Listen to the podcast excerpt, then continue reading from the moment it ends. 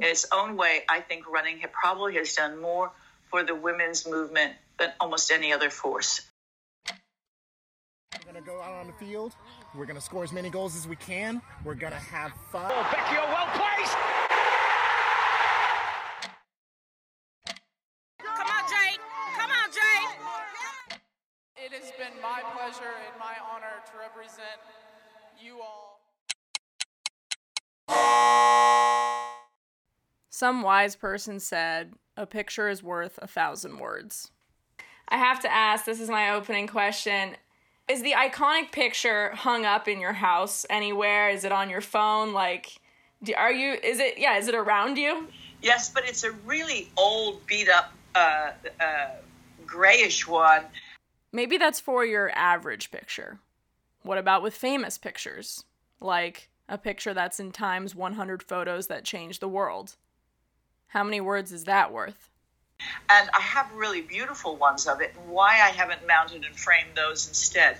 Perhaps because I had this one a long time ago and I had matted and framed it for my parents and signed it to them. Mm. And then when they passed away, I, it was on their wall and I took it down and I put it on my wall.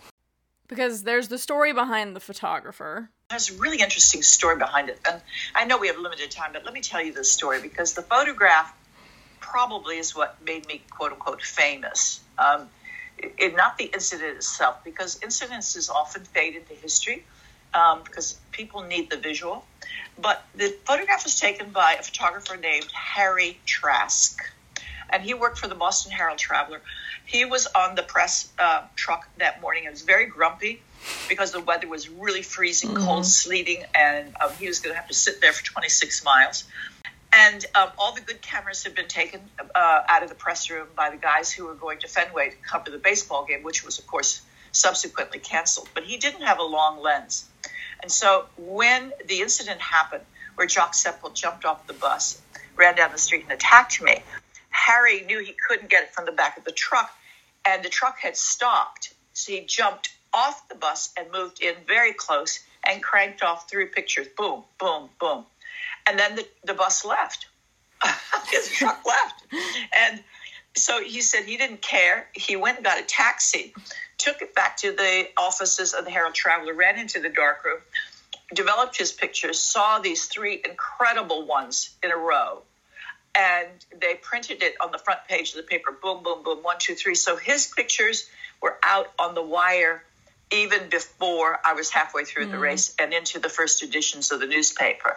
So he he was unbelievable. It was made him incredibly famous, but he didn't get any kind of award for it, which is really interesting because he had won the Pulitzer Prize a couple of years before for uh, the sinking of the Andrea Doria, and he but he never won a Pulitzer for this one. And in the fullness of time, this picture probably has become much more famous.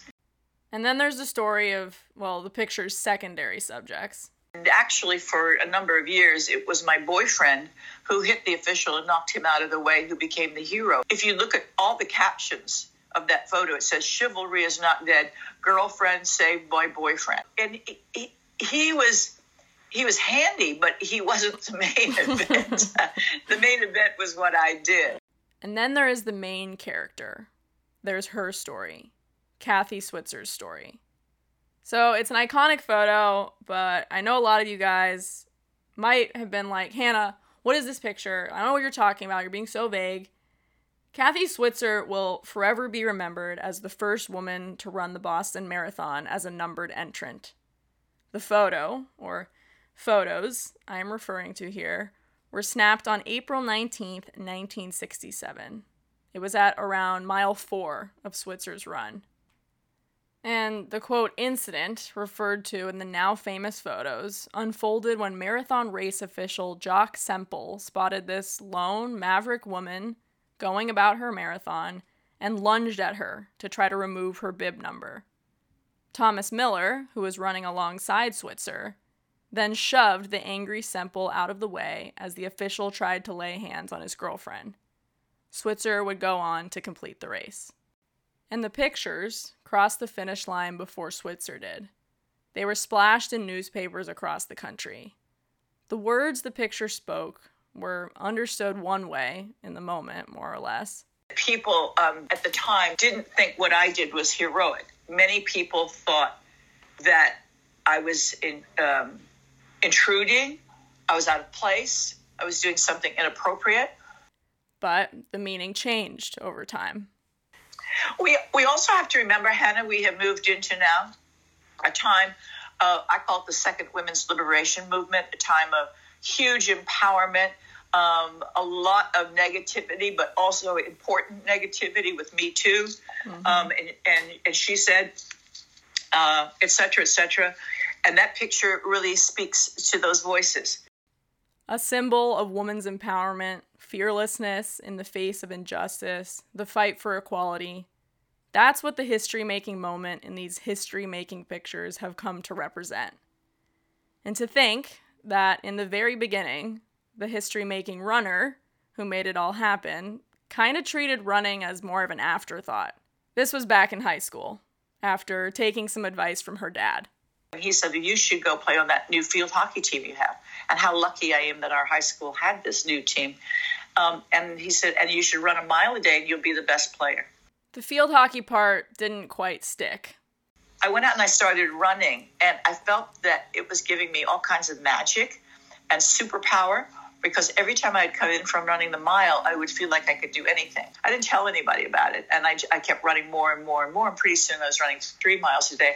And honestly, I tell you, I felt invincible, and that was such a powerful way for a young girl to feel. That young girl went on to college, first to a small school called Lynchburg, but then to Syracuse University, which was a move for her future, a move for her non running self. I realized um, that there wasn't going to be any running for me or sports for me after I got out of college. So I transferred to Syracuse so I could study journalism because I wanted to write sports. And I felt if I could stay close to the thing I loved professionally, it would be as good as um, playing on a team. And the Olympics, the longest event in the Olympic Games, was it was still 400 meters, and so it was um, it, that wasn't for me. I really wanted to run long, and that didn't exist. It didn't occur to me to create it yet, you know? It was at Syracuse that Switzer came to think, hey, I'm going to run the Boston Marathon. Yeah, it was really that dramatic. At Syracuse, when I got there, there were no women's sports whatsoever. So I went and asked if I could run on the men's team. The coach said, no, not officially, but you can come train with us. And that's where I met the volunteer assistant coach, a guy named Arnie Briggs this guy Briggs would accompany Switzer on her runs, and he loved, loved to tell stories of the Boston Marathon. One night I was really cranky on the run, and we were in a blizzard. And I, it was because of Syracuse, it's just ferociously cold. And I just kind of lost my temper. I was really snippy. And I said, Oh, let's just quit talking about the damn Boston Marathon and run it. And he said, But a woman can't run a mm. marathon. I truly don't know how many times in human history a man said a woman can't do something, and then to prove a point, a woman goes and does a badass thing. I feel like it really is a lot of times. Briggs and Switzer are going back and forth arguing about whether it's feasible for a woman to run a marathon. Finally, he really snapped back at me. He said, I'll tell you what. He said, if you showed it to me, I would believe it. So the stage was set. Switzer started training. Arnie Briggs helped to coach her. When it came to registration, there was nothing in the Boston Marathon rulebook that said anything about gender. She filled out an entry form, attached the $3 cash entry fee, along with a fitness certificate from Syracuse University because, unlike today, the marathon did not require qualifying times then.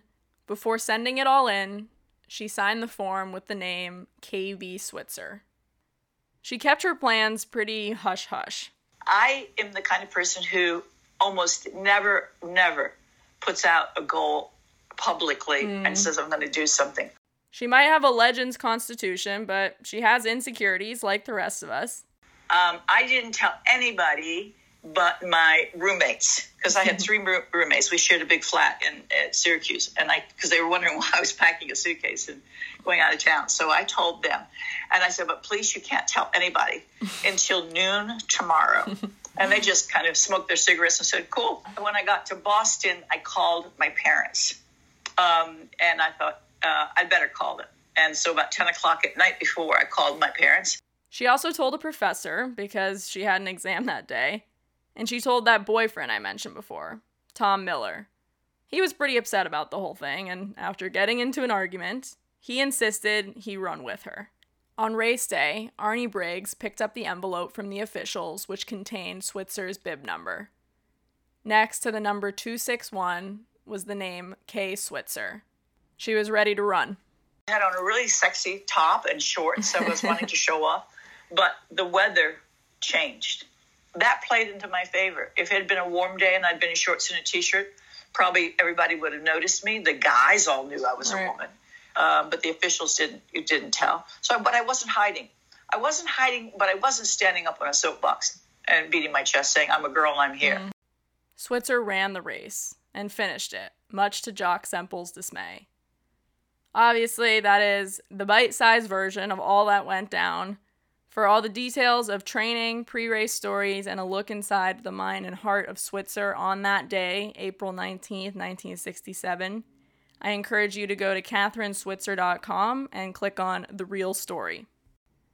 That moment has been retold and analyzed via books, ESPN documentaries, and word of mouth. And it will continue to be that way because it was that impactful and significant. But back in 1967, the life that lived that moment moved on, as lives do, in the crazy way the world keeps on turning, whether you like it or not. Switzer finished her last year of undergrad while also working, while also running, I had to keep this boarding house room place clean as well. So I was scrubbing floors, and and I remember why am I scrubbing these floors when you know you know a few few months ago I was on the Tonight Show. And then, as many retired student athletes are all too familiar with, you graduate, and that sport you once dedicated so much time to falls to the wayside. Finished the degree, uh, got married, got a job. But it wasn't long before she missed competitive running, and things were happening in the world of running while she was out of it. They put a four-hour limit on the Boston Marathon, so nobody who could run. Uh, you had to run under four hours to, to go to Boston. Um, so I decided, okay, you know, it's time now to determine whether I'm really going to be an athlete and take this seriously, really seriously, or not. And so I started training. She was back. Switzer ran under four hours in 1970. In 1972, by the way, women were officially allowed to compete in the Boston Marathon, so something actually said it in the rule book now.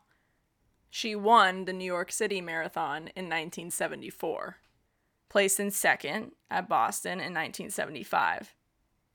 Beyond the Hall of Fame inductions and the honors, breaking the barriers she did as a runner led to something bigger than sport.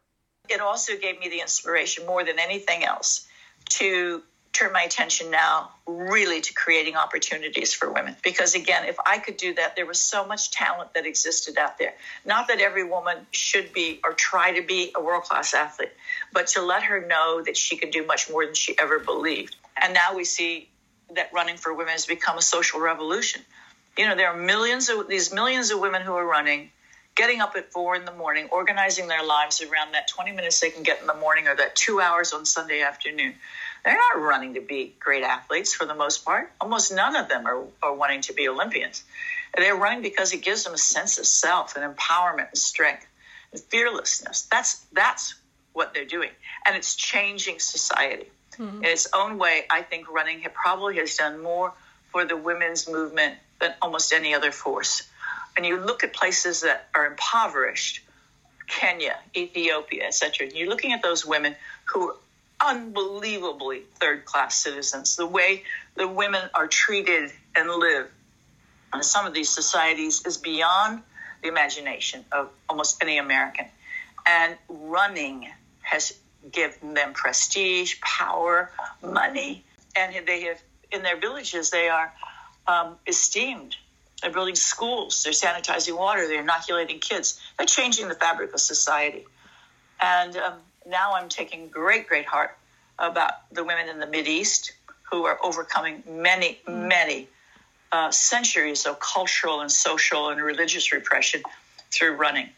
And it's starting in their own heart, which is the most important thing. So I, am very, very passionate, as you can tell, about uh, what we're doing with women's running.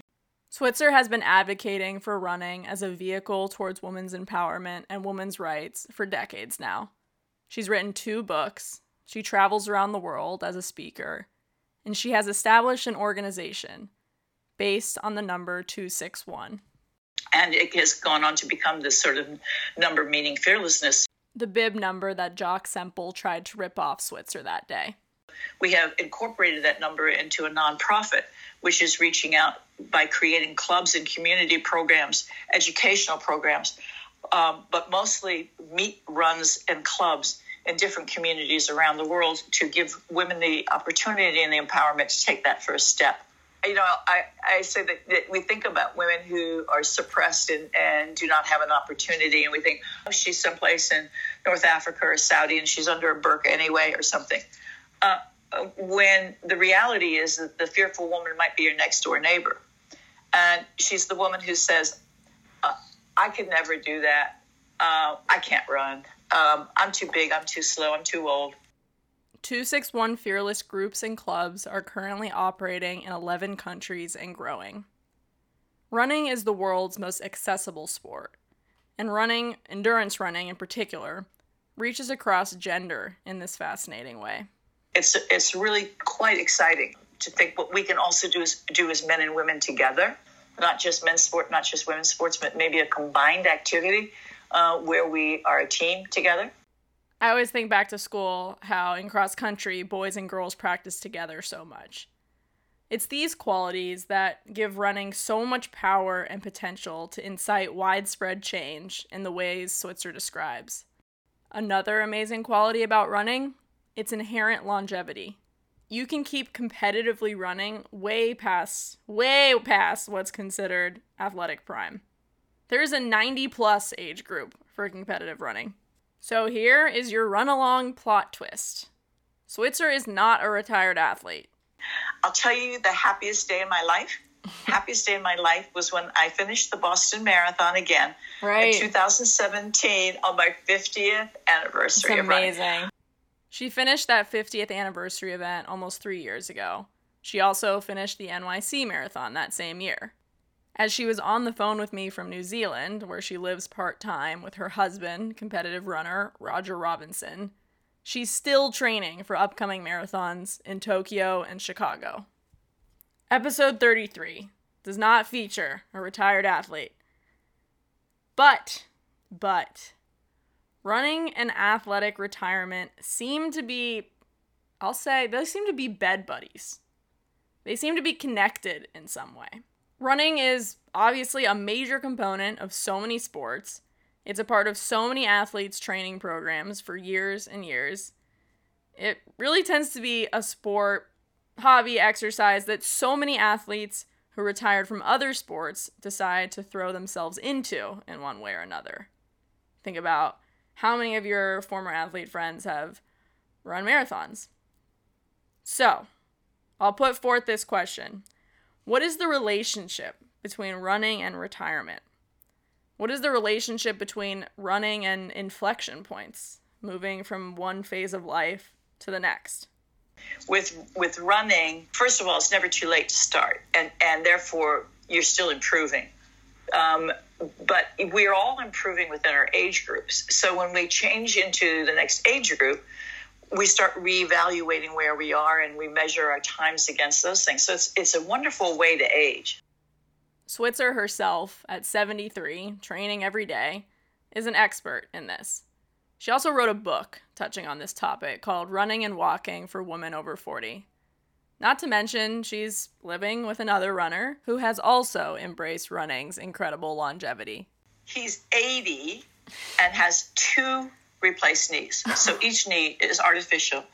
And he is up again now to an hour and a half of steady state running, no stopping, and is running, you know, he's running like 27 minutes for 5Ks. Please let me be one fifth as athletic and healthy as these two in 50 years. Aging, though, if we really boil it down, means transition. It, it can mean loss. It can mean not being able to do things the way you once could. And that can be pretty difficult for athletes when it comes to their sport. at first he kind of felt bad uh, because he was such a world class runner. So naturally, when when you know you, you, say I'm proud of running 27 minutes for 5Ks, well, you got to compare that to you know like running 13 something for five, for 5Ks when you're in your prime. But you can't you don't compare that. What you do is you do a mind shift and say, hey, you know, I'm grateful for being here, and I'm going to do the best I can within that within that uh, range. So running is amazing that way. The football player retires and gets depressed. The runner gets depressed for a minute and then can't wait for the next age group. I think run- runners, eh, more than anybody else, have been revolutionizing what it is to retire. With running, unless self imposed, there isn't this abrupt end to your sport. There are like these little spurts of the sport as you experienced it coming to a close and you might be feeling like you've lost your mojo, but then you're back on the horse for the next age group. In many ways, Kathy Switzer's life as competitive runner stands as an ideal type, an example of how most of us hope to undergo loss of experiences we love. The experiences never really go away. They can't and shouldn't because they are so central to our stories as athletes and beyond how we engage with the experience, the space we allow them to take up in our lives. That's what changes. Thank you to Kathy Switzer for coming on to the podcast, and thank you for listening. If you want to go see those famous pictures from Boston in 1967, or if you want to go learn more about 261 Fearless, check out runalongpodcast.com. Hope to see you next time.